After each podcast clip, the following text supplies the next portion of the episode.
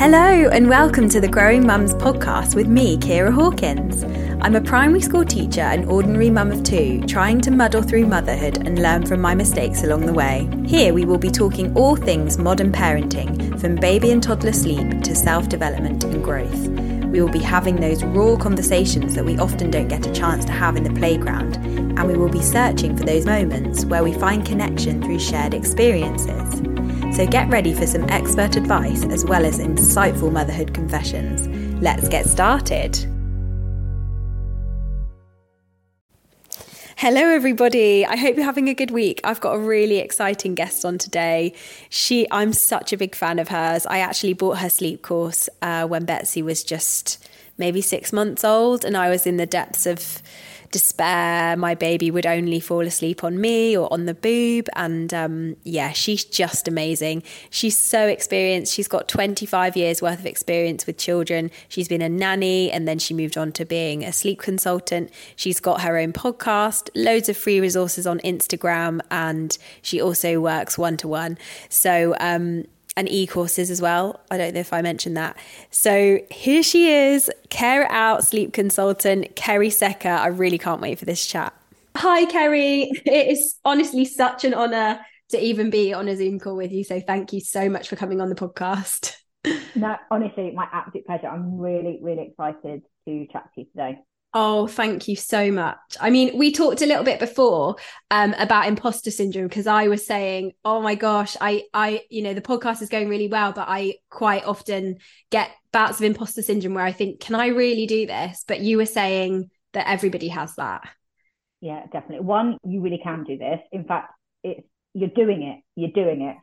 And the other thing is, yeah, 100%. I'm always really honest and upfront here. I still get imposter syndrome all the time, yeah. probably every day. What am I doing? Who do you think you are? What will people say? Why are you doing this? Just what are you doing? Yeah, absolutely. I mean, it's like it's human nature, isn't it? But I actually I don't know if you follow Roxy Nafousi, do you? The manifesting guru. No, um, oh, well i yeah basically i read her book and that's how i even came about to start my own podcast is because it just talks about removing fear of what others think and doubt about whether you can do it. And if you just literally put those aside then you can just do whatever you're you dream of doing. Do anything. I'm definitely going to look for up and i do believe that fear can definitely hold you back a bit or hold mm. us back. Mm. yeah absolutely. Yeah. Oh but nothing's holding you back. Like you're literally flying. How has it been how has it been um coming back since you were on maternity leave? Oh, um, I'm gonna not gonna lie, it was not easy. Always knew that I was gonna come back to work because I love my job. I really did. I just wanted to have a little bit of time for me. And I want to show my my little girl Betsy. Yeah, yeah. Like I've worked really hard to get here, trained, been doing it a long time, really enjoy what I do. And I wanted her to see that, that it's yeah. okay to do something for ourselves. So I've only come back to work two days and one evening. And I'll be honest, in the beginning, I found it really difficult. Not necessarily because I missed her. I did. I did miss her. In fact, I had to go home for a sniff today just to sniff her cot sheet. I missed her so much. I, was, I, mean, I was home anyway.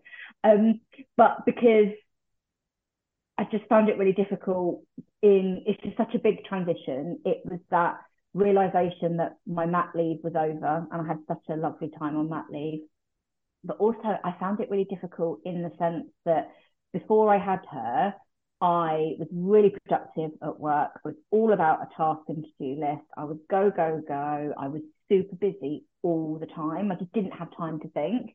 And coming back to work, I I'm still productive and I still get a lot of things done, but it took me a long time to slow down and surrender that it is a completely different pace. Mm. And that some days it's okay that you not ticking off great big things or you don't have a big project on, it is enough to do what you do and do it well. So, yes, coming back was really hard. Settling into nursery, whole other ball game. That took some time. Um, but I'm really glad I did it. And now I really enjoy my job. Like I've always enjoyed it, but I definitely feel I've slowed down so much that I actually have felt like I've always enjoyed it, but making having her has made me slow down. and it's brought the joy back to my job.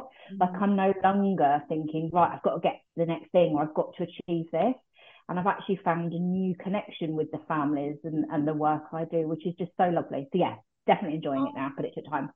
That is incredible to hear that you're really enjoying it now. And like, I think all mums go through that process as well, where you kind of beat yourself up because you're like, I've got less time now and I need to achieve so much in that time. But to be going yeah. back and remembering the the whole point in you doing it is for the joy of it. Um yeah. And the connection with the families and everything. I mean, that's just incredible that, you know, even in the even in a short few months, you've managed to get to that place. Well done you.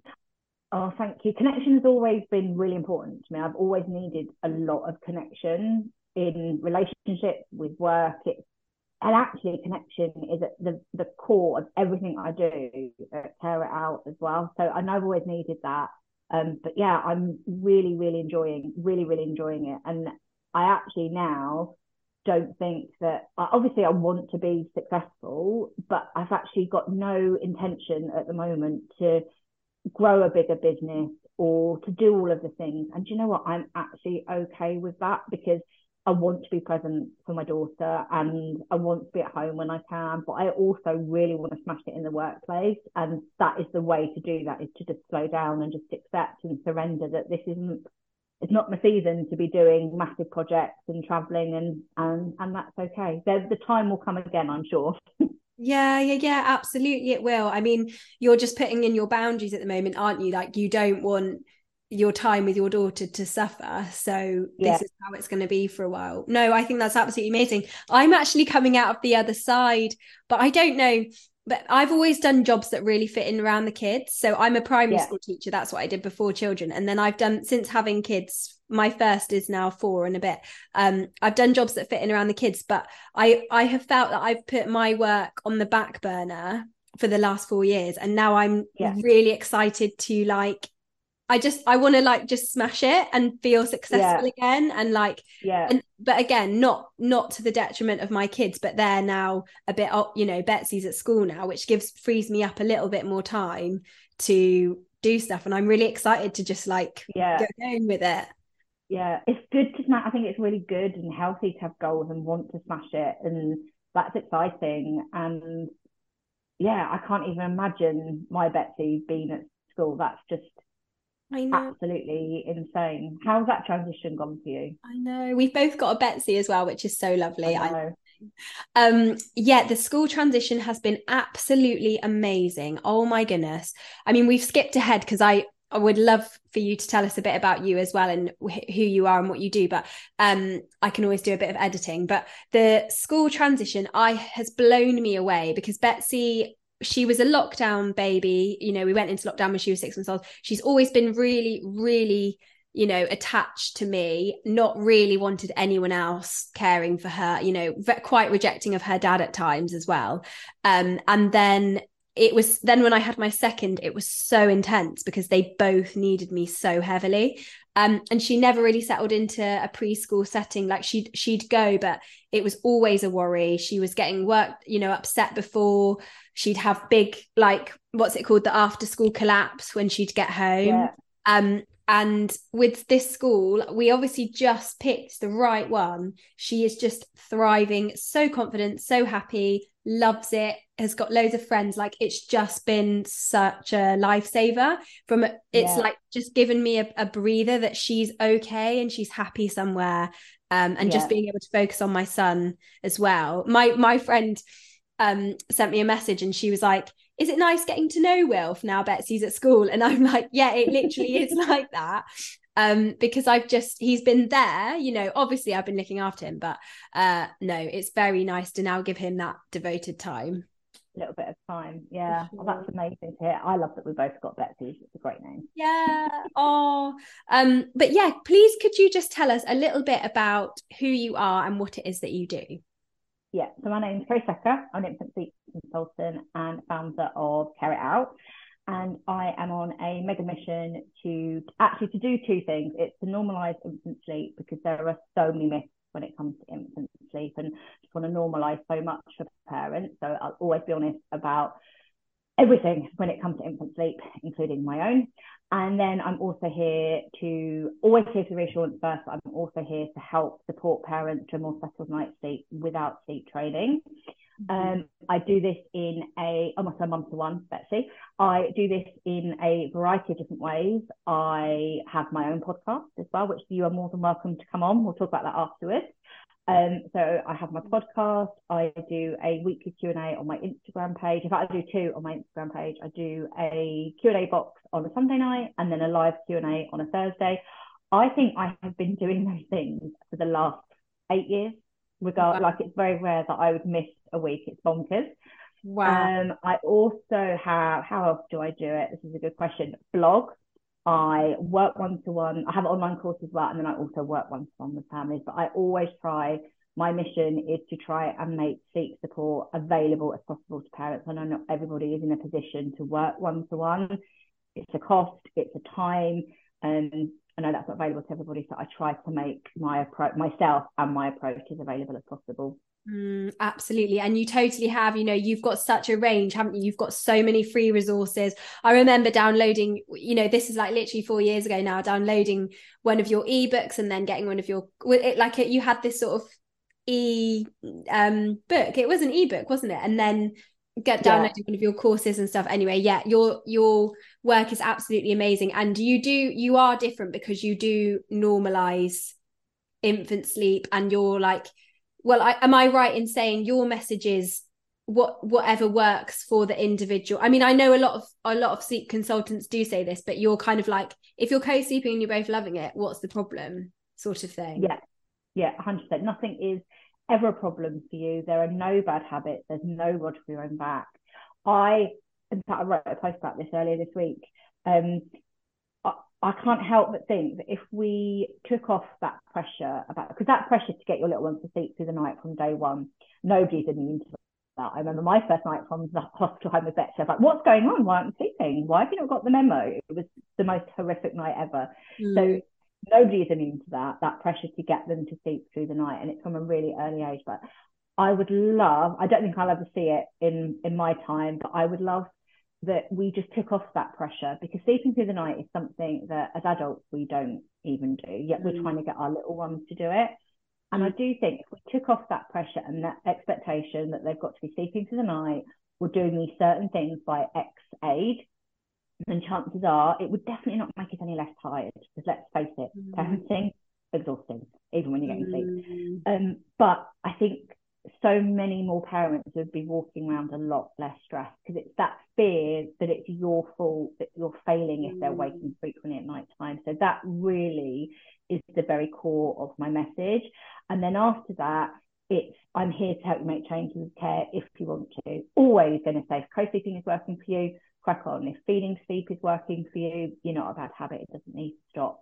Um, I would always say those things first. Same with feeding at night. But if you want to make changes, there are caring ways you can do that. Um, mm. I would I always like to say there's if waiting it out is working for you, crack on because again I'm always talking about this. Even if you did nothing now, you never did any sleep training, you never put a tip in place, you never made actively made any changes to your sleep, your small will eventually fall asleep by themselves in their own bed and sleep for the night. It's not something we have to teach. So if that's working for you, grand if on the other end of that, I'm always very honest and clear where I stand on crying and crying it out and sleep training.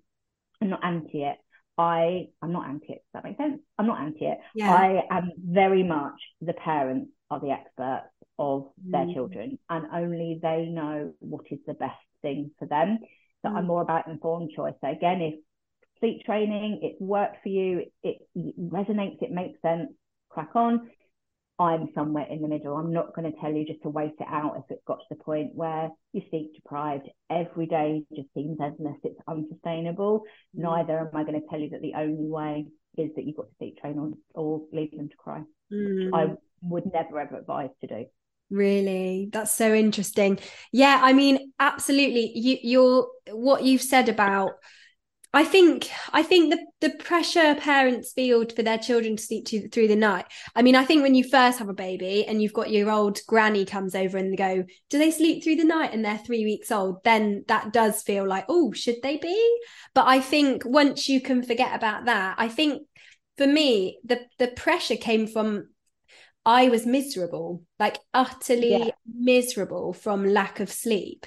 Um, you know, to the point where, and well, both times, but particularly second time round, there was a toddler involved who needed their mum to not be um, a, a shouty, screechy, lose my temper at the slightest thing, you know, um, misery basically. So I think, I think like the reason people sleep train and and do extreme things is out of desperation. I think. Oh, yeah, absolutely. So if you've got somebody like you saying, look, you don't have to do anything, but I can help you do it in whatever way you're comfortable, um, yeah. then I think that's amazing because that just feels like a warm hug in a in a basically a minefield. The sleep stuff is a minefield, and you seem to have both camps. Like sleep training is abuse, and then um and then people who say you're you're making bad habits you you have to do this whereas so to have someone in the middle that is just such a um that's lovely i think and what probably yeah. all parents need when they're in that vulnerable time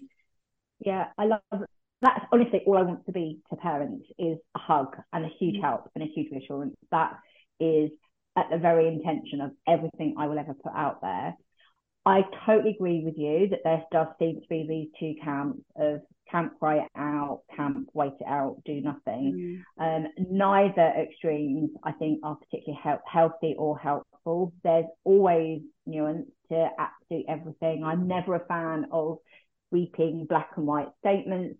And I've worked, I should have said this in the beginning, but I was actually a nanny. So from 19 to 38. So for nearly 20 years, I was a nanny before I set this up. So collectively, I've got I've got another birthday coming up. I've got, oh my gosh, 25 years of experience, show me 25 years experience of working with little ones.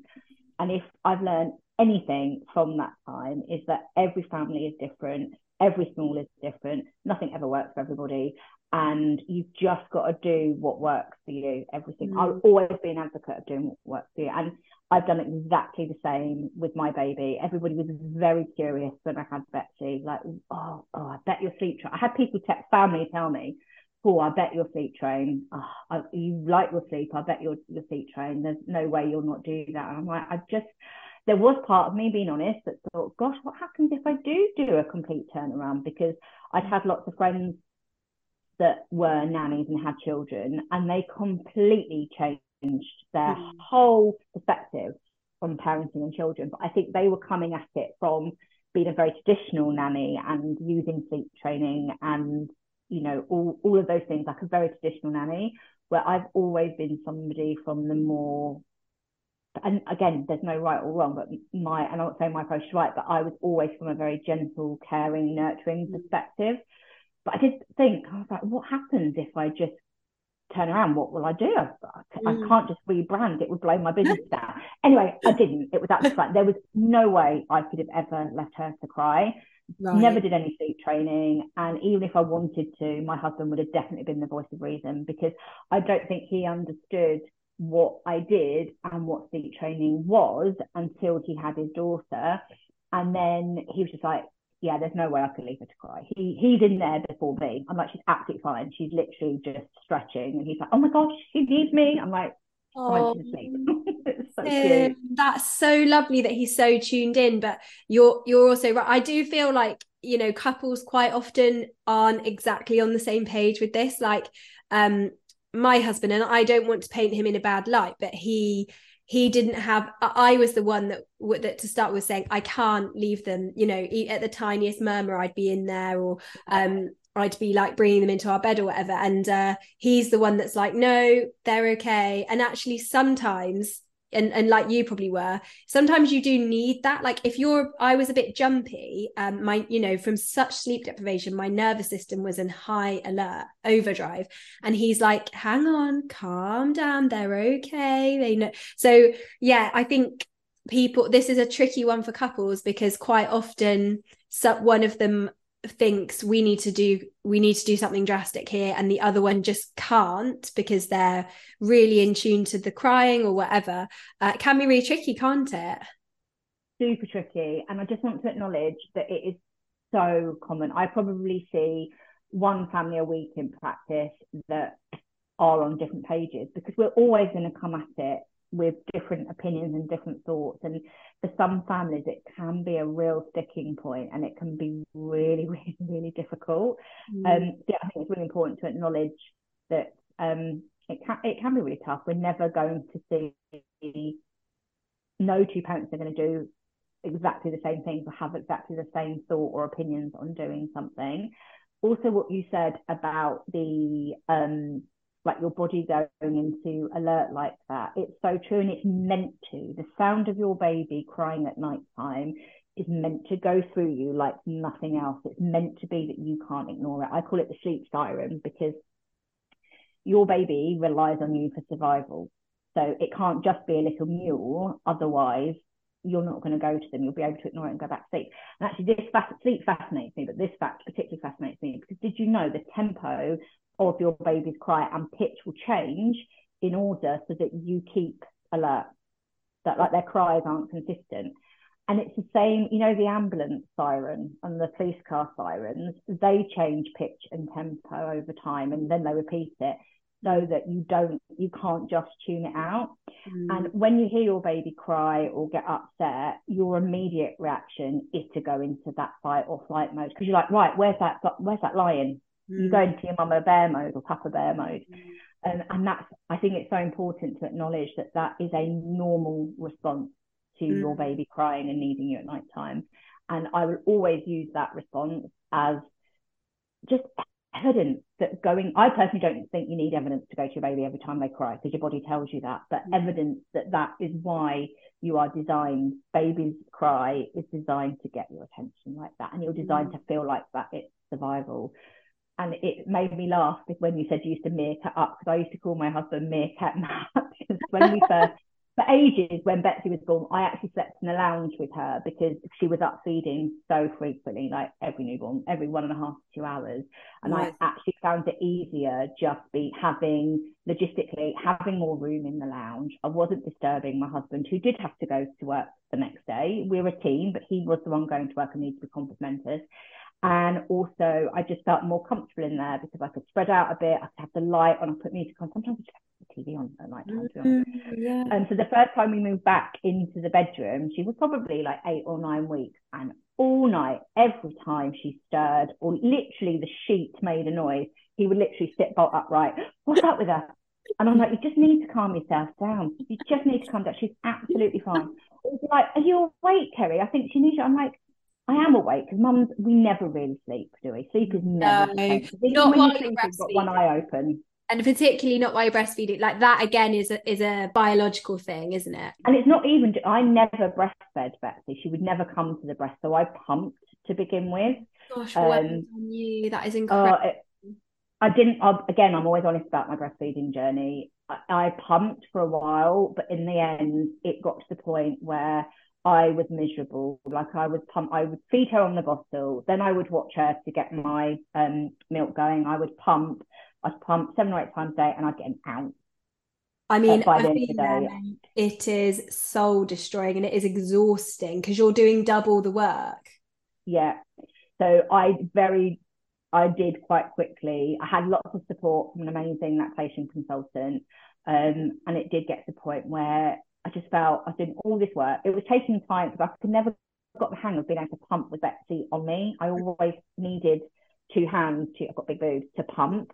Um, it was just a logistical nightmare. So that didn't work for us. So yeah, I've gone off on a tangent there. So, but I just wanted to say that it isn't just breastfeeding mm. babies. Like I'm still very pro I, your boobs are never to blame. Boobs, breastfeeding is not your fault. I hate that narrative that as soon as a tired parent tells you that you're breastfeeding, you've got to the, the immediate response is you've got to get them on formula because then they'll sleep better. Spoiler um, alert, they don't. Yeah. And um, that you have to stop breastfeeding to get better sleep because you don't have to do that. Um, it that's just didn't it just didn't work out for me. But I still never slept. I know when she's going to wake up before she's even woken up. It's just an, mm. an instinct. I'm literally laying there sleeping with my eyes open until she next needs me. It's a really mm. weird. No, absolutely. And I'm really glad that you've said that about your breastfeeding journey because that you know, you live and le- you learn something every day because I I thought I thought when I stop breastfeeding my kids will sleep. Um, and it's it wasn't really that. That's not that's not what happened at all. Um, particularly with my first. But I'm also so glad somebody like you who's got a high profile is sharing actually breastfeeding. You tried and it just didn't work for you, and you pumped. I mean, honestly, the women like because this the same happened to me to start with with my first. Um, pumping people underestimate how bloody hard that is. It is so hard. So hard. It was so um, draining. Yeah, so absolutely. hard. Um, I yeah, so, on me. Yeah, absolutely. So thank you so much for sharing that. And you know, happy mum, happy baby. And I actually stopped breastfeeding my second, you know, sooner than I mean, he was fine with it actually, but because I was unhappy breastfeeding, yeah. even though I could have carried on another year, I didn't want to. I just wanted my body back. I wanted my boobs back, and he loved formula. It was like it was amazing for both of us, and and really made our relationship better. So like, it's just literally whatever works for you. Yeah, it will always come back down to whatever works for you. And mm. again, I will always be really honest. I was very, very nervous admitting publicly that I didn't breastfeed. I think she had two or three feeds on the breast probably in that time like we just I we had I had so much support and it was a hard thing because when you imagine having a baby breastfeeding is all the images are always a serene looking mom sitting there gazing lovingly at her baby That mm. is not what happened to her like it was such a stress trying to get her on the breast and she was really she was on time but she was really small she was only five pounds at birth and starving so i do think if she'd been a bit bigger and she wasn't so starving all the time, I probably would have kept going a little bit longer. Um, but yeah, I think it's so important that we share our stories. It might not be somebody might be listening to this and completely disagree with what I did, but that's I think so. That's them. You have to do what works. Always have to do what works for you. And I always, I did, I have shared. If anybody is interested, I did share my breastfeeding journey on both. I've got two pages on my um like business account and then on my personal account as well because I think it helped massively. And I, I, remember the night I posted it, I was actually shaking pressing the send button because it's so vulnerable to share that. But I had so I think I had one, a couple of messages going, "Oh, a bit disappointed he didn't breastfeed." I, I still don't know how you can be disappointed about someone else's choice with their baby. Blows my mind. But I had hundreds of messages of support and similar mums in similar situations. So I found it really helpful. Oh my goodness. I firstly i cannot believe anybody is even saying anything about that but secondly you know and secondly um, i'm so glad you shared that because i honestly feel like that is one of the hardest things that a mother can go through is when they want to breastfeed and mm-hmm. for some physiological reason tongue tie small babies premature baby whatever it is they they can't breast they don't have the breastfeeding journey they yeah. want it is like for some people it's such an instinct and it is i i feel still from when my first wouldn't latch on i still feel really like it's so traumatic to be honest is the word for it isn't it? Yeah.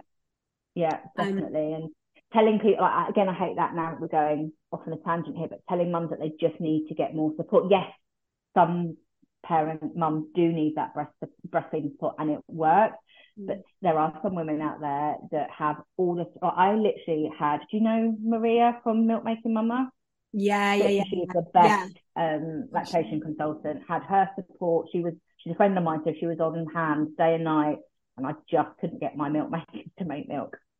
I mean, no, and that's so common, you know, so, so common. Absolutely. So thank you for sharing that. Like the more we can normalize it, the better. Absolutely. Yeah. Um, no, thank you. That's great. I did, I wanted to ask you actually, what, like, how has it been with Betsy? And like, ha- if you you don't have to share this at all and we could talk it uh, talk about it more generally with your clients but what sort of techniques have you used with her or or do you use with your clients when they come to you and say I really need help. I don't know where to start, but I know I want to go from co sleeping to my child being in their own bed. Okay, so you want uh, like that very specific scenario, or do you want to know what I did with Betsy? Well, it's up to you whether you're happy. Are you happy to share what you did with Betsy? I'm happy to share. Yeah, yeah. And I've I've honestly got so many posts about this anyway. So I'll be honest, my approach isn't about this one fits all technique. Mm. And I also want to caveat this with it doesn't make me a better parent and it doesn't make me a know it all. But I did have a lot of it. All I've ever done before having her is work with children and babies. I don't know, and I've never worked in an office. And I definitely think that helped when it came like the practical side of motherhood had no problems. Like I knew how to change a nappy and dress her and feed her and all of that. The emotional side, which I'm more than happy to talk about afterwards, whole different ball game. Like the men, the uh, emotional load, mental load of motherhood, the impact it has on your relationship, the going back to work, it was all of those things I really struggled with. Um, but coming back sleep wise, I didn't use any techniques. I used my approach as a whole, but I didn't use any set techniques. I think fundamentally I did what worked for us. And I've always, if she cries at night time, I'm always there with her every single time. But I guess there are definitely things that I have put in place as a sleep consultant. Like I can lift off list off some tips now. So uh, this is I think I'm going to stick specifically to newborn because mm. it's I think it'll be easier. But when she was a newborn, things that I did, I did not track or um, have an app for her sleep ever, which blows some people's minds. I just went with whatever was happening in the moment with her.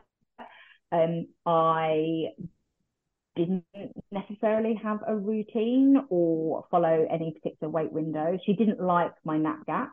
So I have a nap gap guide. They are a very brief overview of a wake window for little ones, but she did not fit them at all. She needed a lot of time awake. Um, I always went to her when she cried at night time.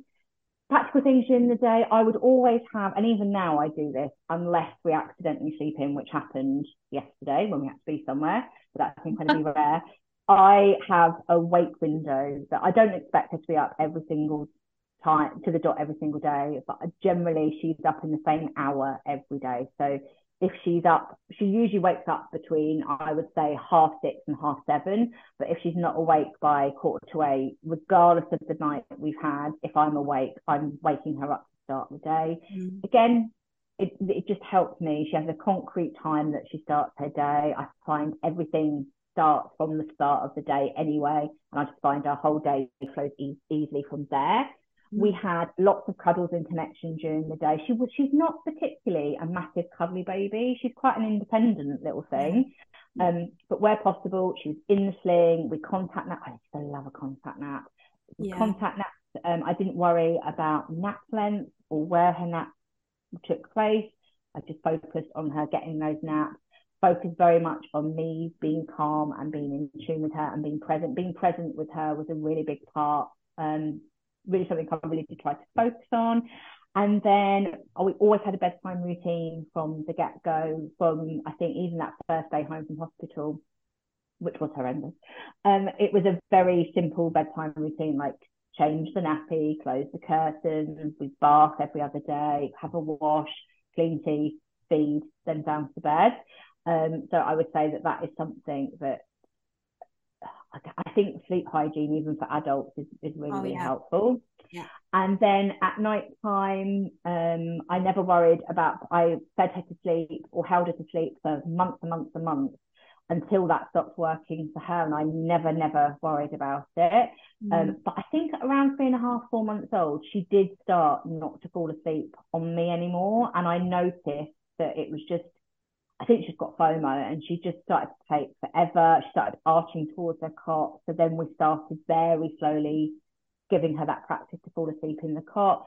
But again, I would never ever push it. I'm always, if she needs me, I'm always going to support her to do it. So if I put her down and she did it, brilliant. If she didn't fall asleep, I would support her all the way to sleep. If she needed it, still do. I'm, I'm never going to change that.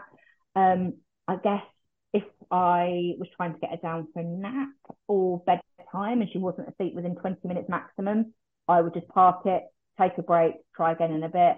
I don't think I've ever spent more than 15, 20 minutes trying to get to sleep. I'm just not here for right. it. If she's sleeping, she's not ready for sleep, mm. park it.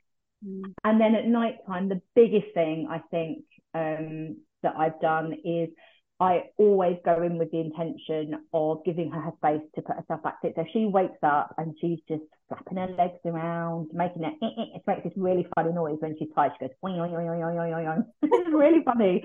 And you know, I've never heard, I've heard lots of, I call it tired talk as when I was a nanny, but I've never heard a baby do that. It's really distinctive. Yeah. So if she's just oing, oing, oing, oing, I just leave her to it. However, if she's crying, I am there straight away and I always go over to her, make eye contact, try and set her in the bed. If that doesn't work, pick her up, have a cuddle until she's asleep again, then put her back down. Never worried about getting her back to sleep awake in her cot at a wake up. That is just not a thing. That can just go in the bin. And then if that all all else fails, um, I just used to I still do sometimes just sit up in that and on the sofa with her sleeping on me. I watch a bit of TV, I haven't done that for a long time actually. Um, but yeah, I would 100% still do that. Is yeah. that helpful? I think there's quite a few. Oh my there, gosh, so. yeah. 100 no that's so helpful like you've made that really clear and also just the whole thread throughout that was just like relax it's fine like we're not going to be making bad habits here we just do whatever we need to do in the moment um yeah and yeah, no, absolutely. That is so helpful. Thank you. I've got three listener questions that I really yeah. ask you. So, so we were talking about what you did with your Betsy, and um, yeah. I've actually had quite a few listener questions in about uh, that people wanted to ask you um, yeah. about what you would suggest for them. Is that okay? Yeah, absolutely. Go for it. Fab, thank you so much. So one um one listener, and this is actually a good friend of mine, she said our two-year-old um is super used to sleeping with us. So they've been co-sleeping for the last year or something because she was having her bedroom renovated. How should we go about introducing her to her new room? She's very sassy, very determined, and we feel like she will put up a huge fight. Okay, well, first of all, reassurance that you only need to ever stop co-sleeping if you want to, and it's not working for you. Even if you did nothing now, they would eventually sleep in their own bed. Always have the reassurance first. Yeah. And also, I think, especially temperament and personality is something that we don't often talk about enough. Mm. When, when I say we, society and sleep training culture don't talk about it enough. And actually we laughed about this, but me and my husband, my husband thought that all children were born with the same temperament personality, and it was a bit of a rude awakening when he realised that they weren't. So every baby is born with a personality and temperament, and we can't change that. So if she is sassy, it, we have to meet her where she's at. And I think it's really important to acknowledge that and accept that when we make a big change, change is strange, especially when it's moving a seat space it's they are going to have big feelings about it and they're going to vocalize that. And our role as parents is to decide what our boundaries are mm. and make sure we feel confident and happy with those boundaries. And then take the time to put that boundary in place. So before we even start with moving away from co-sleeping, my suggestion would be to really make sure that that is what you want to do, that you're confident doing it, and be calm when you do it. Being calm and relaxed about hard to do, but it makes a big change. If we make that change and they can see that you're not sure about it, you're a bit worried or you're a bit anxious about it, which is we're human, they are very normal responses to have to a big change. They can sense that and then they find it harder. Mm. Then I would step it down. I'm a massive fan of taking a big goal and then making it into smaller steps. Quite often, when we talk about making a change, they talk about doing it all in one go to go from co-sleeping to their own sleep space in their own room and they stay there all night. That is a lot. Just saying that makes me exhausted. But stepping it down and doing it in smaller steps is often the key to helping them to adapt to those changes, especially if they are sassy. But also, it helps just make it more sustainable because part of making a change, and I'm always honest about this, is that you are going to be you are going to be changing something that you do, and it's more about us than the little ones every single time. And chances are you are going to be tired because you'll be getting less sleep for a little bit, but those are very temporary. And then I probably would logistically, I would get their sleep space set up. So I'd have a think about do you want to go straight into their own bedroom, into their own sleep space, or do you want to get them to um, set up in their bed first and then move them into their sleep space? There's no right or wrong. There's no definitive. This is what it's got to look like or prescriptive approaches, um, strategies on my approach. If you wanted to go into their own bedroom, my suggestion would be sounds really super scary, but I would just go gung ho and see what happens. Logistically, get the bed set up. Stick with your normal way of settling, your normal bedtime routine and settling to sleep. Thing to note there is, is that you're still with them um, at bedtime during the routine, but it's normal for them to take much longer to fall asleep because they're in a new room. It's a change, it's novel, they want to explore it. So it allows time for that. And just the nature of a change, it's going to take a little bit longer. And then my suggestion would be once they're asleep, come out of the room. And then it's about just giving yourself time. So I'd put a time limit on it. I would try and stick with that for three to five nights and just see what happens. They might just surprise you. Um, at night time when they wake, my suggestion would be to always, when they wake up, this is all these have always been my steps as a nanny, and they're exactly the same steps that I've done with Beth. When they wake up, breathe, ask yourself what are they you what are they trying to communicate to you? Because this helps you get in that place where you're able to respond to them rather than go into that place where you're just reacting and going in all stressed and flustered. Again, so easy to do if they wake up and she's in what I call sleep space, she's not crying, she's emotionally easy, my suggestion would be leave her to it. If she gets out of the bedroom or she's asking for support, I'd always support straight away. And when we put when we are changing a boundary, we always start with reassure, reassurance first. So if she comes out of your bedroom, no questions. Questions are the killer of everything parenting. So no asking, why are you out of bed? What are you doing? Why are you awake? They have no idea. Always meet with reassurance first. Oh, I see you're out of bed. Um, it's okay. I'm here. Everything's okay. Reassurance first. Then we reinforce that boundary. But it's sleepy time. Let's get you back to bed. I'll stay with you. Get settled into bed. Move back out again once they're asleep. And then once you've done that for three or five nights, check in with where the nights are. If the nights are settled and sustainable, you don't need to make any other changes sometimes we may need to look at what's going on at bedtime, how they go to sleep, but that's quite far down the line.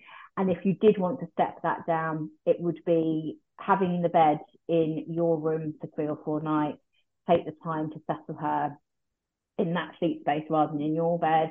Be prepared. She's sassy for questions, but why can't I come into your bed? Why do I need to sleep here? Can I come into your bed? And again, it's reassurance first. I hear you. I can see you having a hard time settling in your new bed. Change is strange, isn't it? But mummy and daddy's bed, or oh, that was very presumptuous of me there, but that bed is out of um out of bounds. You know, we're going to settle here. Take the time to settle them. Repeat, and then once they've accepted the sleep space for three or four nights in there, then you can move into their own bedroom. Mm. So hopefully that helped so helpful and so so interesting. And i think she'll be really pleased with that. Um i think you saying that right there one of the, the most helpful pieces of advice is not asking questions and staying calm and going i can see you're out of bed. It's all fine but it's sleepy time. So enforcing the boundary. So i think this is enforcing the boundary is one of the hardest things in parenting because um oh yeah. Yeah and particularly at night because it's so easy. You're exhausted you've got work the next morning you've got another child in the next room that you don't want to wake up and you go do you know what? Just come back into bed whatever we'll deal with it tomorrow.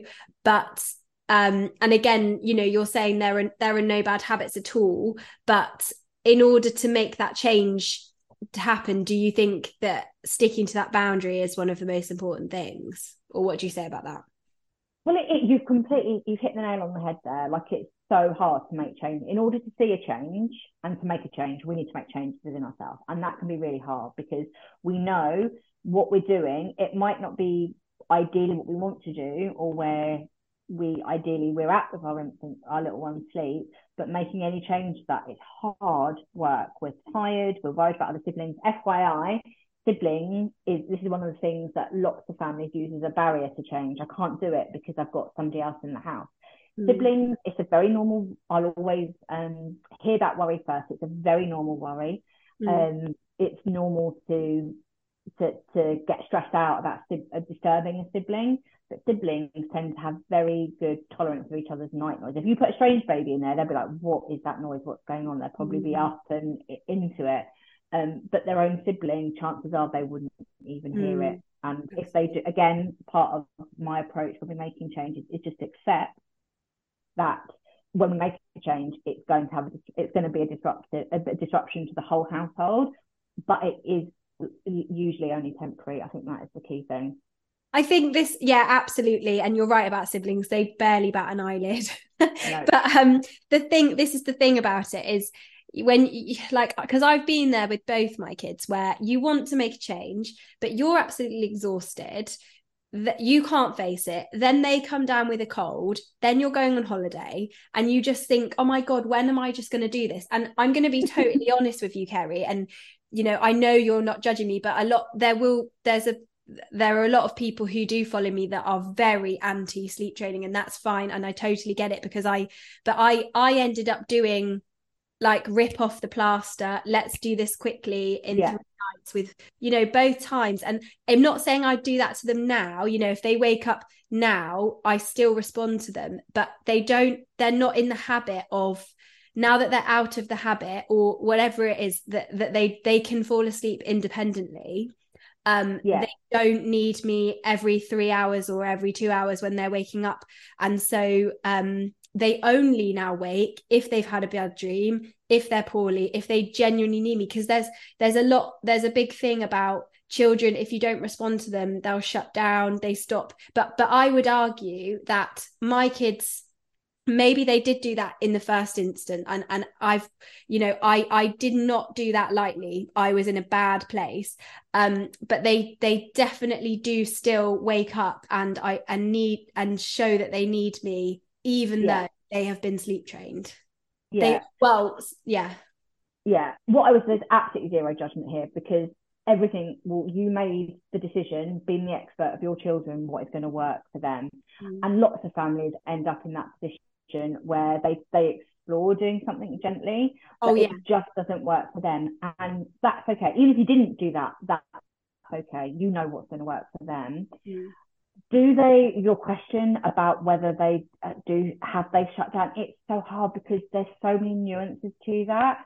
But you have to look at what they're doing now and if they are upset or poorly or they genuinely need you they are calling out for you they are mm. singing so i don't buy into that that it you can't just say that every child that's sleep trained is never going to call out again for support because i know and you know that that's not the truth it, mm. it, it can be really tricky to navigate I think it's really hard for parents to admit when they've done it because you know if somebody's saying to you that's abuse you're you're you've done something really awful to your child you know you're you're never going to want you you don't want to admit that to yourself yeah. do you but then yeah. we have to I was going to ask you about weighing up the the the mental health and welfare of the parents here because you know if sleep and in a lot of families sleep is destroying the family you know sleep is is causing so much upset because no one's getting any sleep um, yeah. um, and people are shouting at each other or you know really unhappy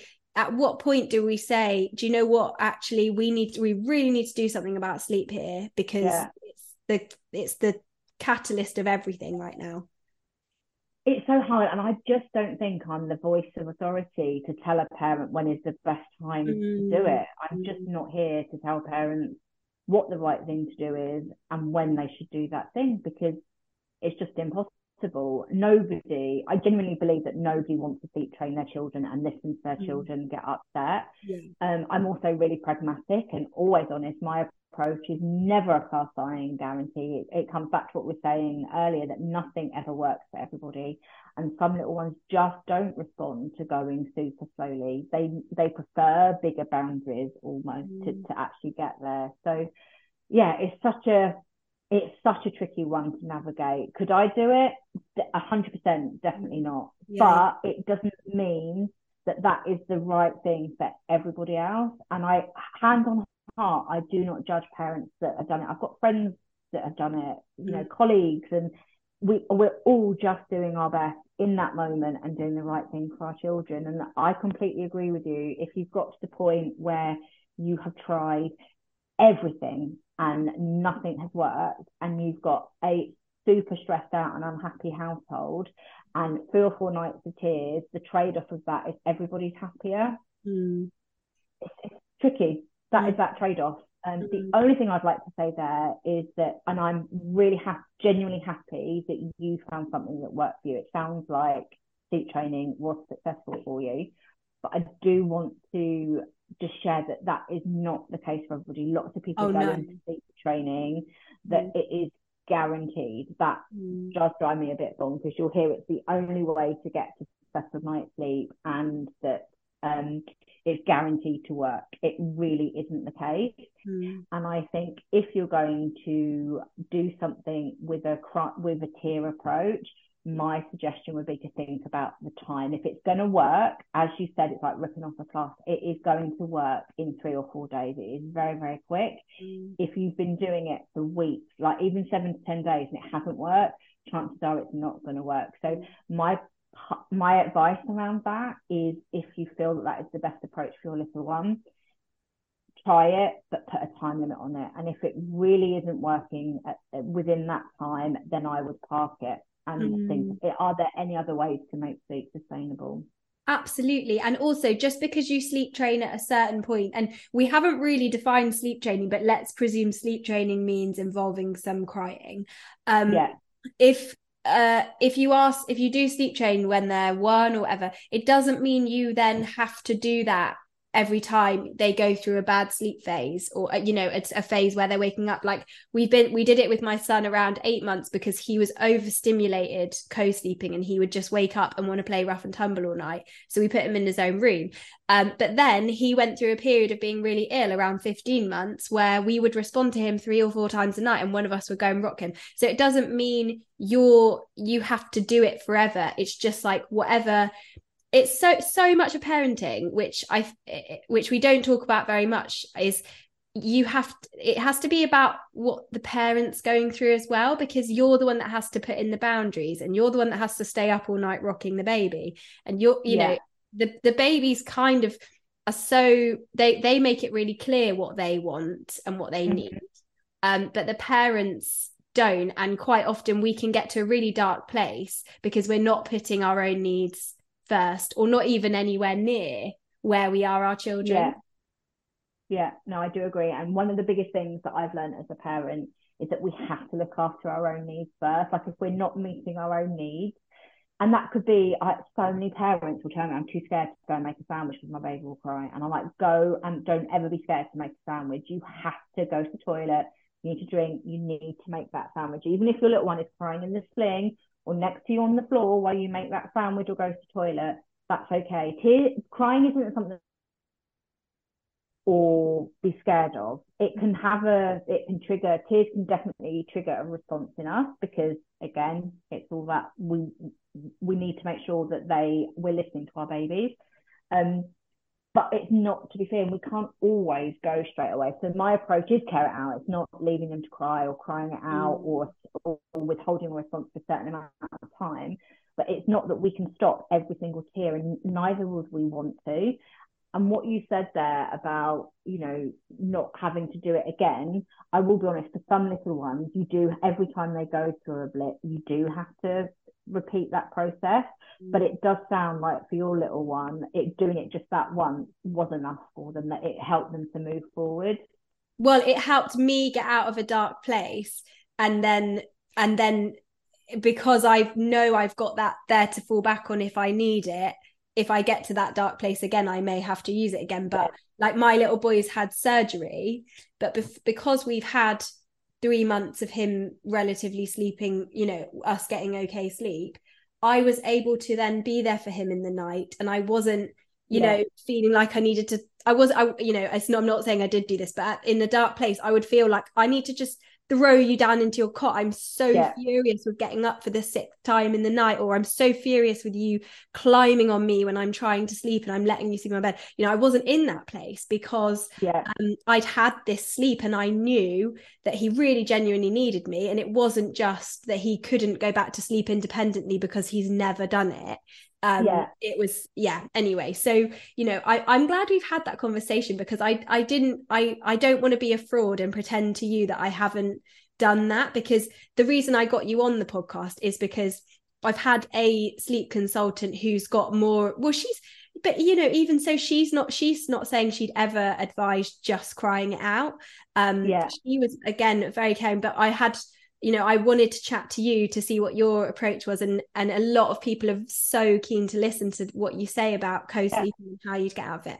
Um, so thank you. But also the last question I do have for you is I had another question from another listener about two-year-old refusing naps, and I'm also going through this as well. So my little boy again was meant to be going down for his nap while we did this podcast, yeah. but he just wouldn't go down, and I didn't push it. I wasn't going to leave him to cry, particularly not at lunchtime when I know he's starting to drop it. Um, so what do you how would you go about that?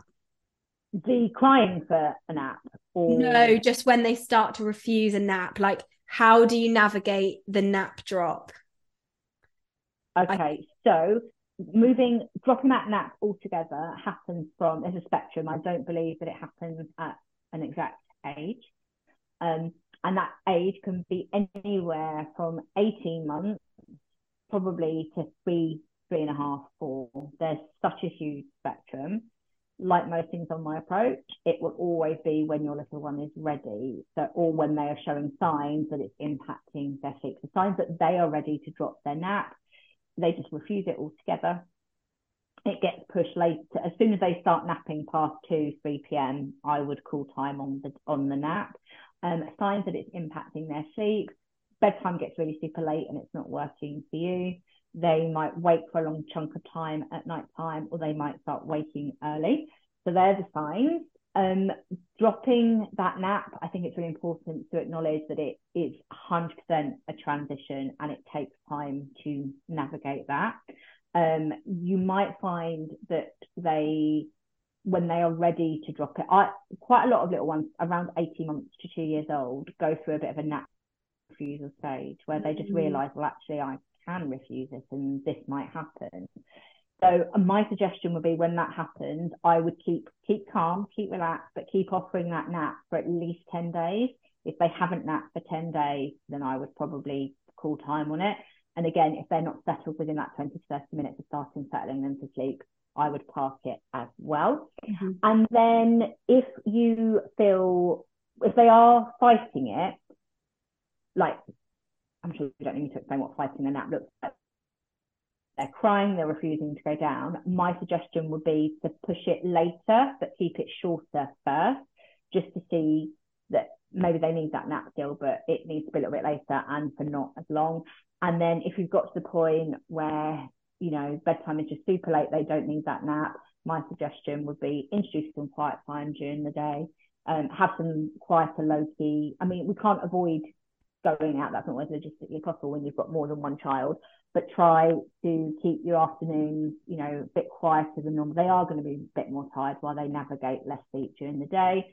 Try to resist the temptation to bring bedtime super early to overcompensate for them not having a nap. If they need bedtime and bringing a little bit earlier, you can do that by 10, 15 minutes. I probably wouldn't recommend doing it any more than that. Otherwise, we end up in this really weird cycle where they go to bed early, wake up early, then they kind of need the nap, but they don't, and then they're going to be, oh, it just it can just get yeah. in that cycle, and then yes, just take the time to navigate that transition. Yeah, absolutely. No, I think that's amazing advice.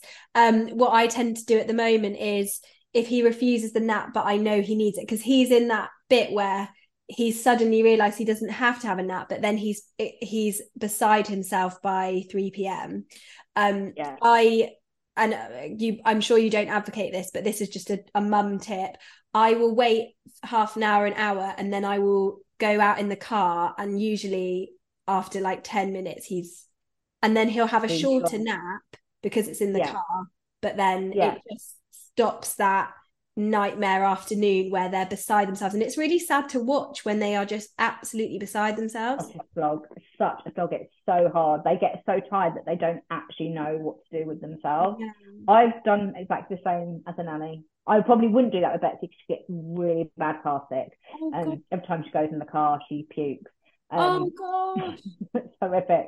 Um, oh but yeah, as a nanny, I would definitely do that. Like whatever you need to do to get them to sleep for 20 minutes just to get everybody to bedtime for sure.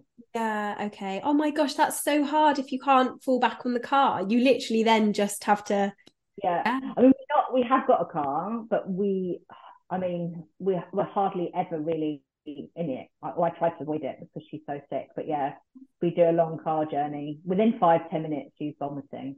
Oh, bless her. And you, that is really hard. Oh. It's just a lot of vomiting. yeah. wow.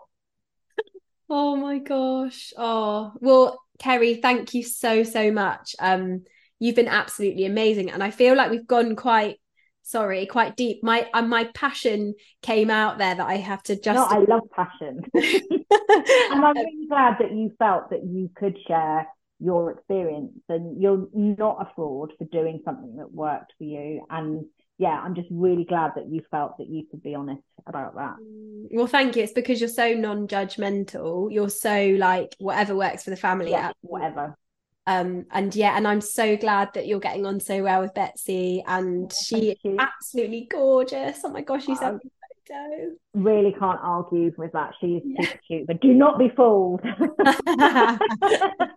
do not be fooled oh yeah but oh anyway kerry thank you so much i know the people that listen are going to be so excited to listen to this episode with you um and thank you for giving me your time i appreciate it more than you will ever know no, thank you. Honestly, such an honour to be asked. I love any opportunity to talk about sleep, and it's been so lovely chatting to you. Oh, all right then. Well, have a great rest of your afternoon and take care. And um, yeah, I will absolutely take you up on your offer if you ever want to talk motherhood, manifesting, you know, any of the stuff that I talk about, then that would be amazing. I'd love to. Yes, definitely. I'm definitely up for that. Okay. All right. Well, thank you so much. Um, take care. You're welcome. Bye. Bye. So, how amazing was Kerry, and how passionate did I get about justifying sleep training? Um, I'm doing it for myself, but also for all you mums who have got to desperate times and you just need quick results. And you know, we all question what what effect that's going to have on our children, but um, we kind of know the only people that do it are the people that know that it's the right thing for the whole family.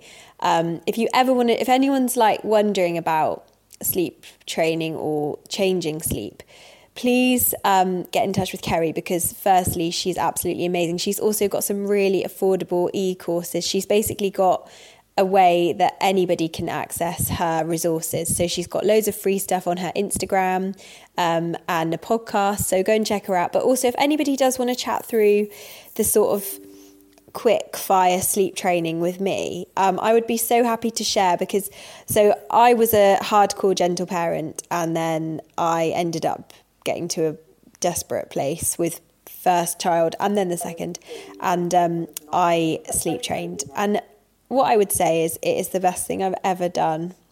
It's changed everything, made me love being a parent, um, and also just feel so much more in control of the situation. And I know a lot of people will judge me for that. Um, but it's just really worked for us as a family. And my sister was the same as me. She was like, I will never ever sleep train. I can't do it. And then we talked her through it, and she's the same. She's she's done it, and she said, "Oh my gosh, I'll, I'll never look back. So if you are on the fence about it and you just want to chat it through, please get in touch because um, it can change your life. It really can. Uh, but how amazing was Kerry? My gosh, I loved her. She's just so lovely, so experienced, and what a gorgeous person. Thank you, Kerry, for coming on the podcast. Right, guys, have an amazing rest of your week. Lots of love.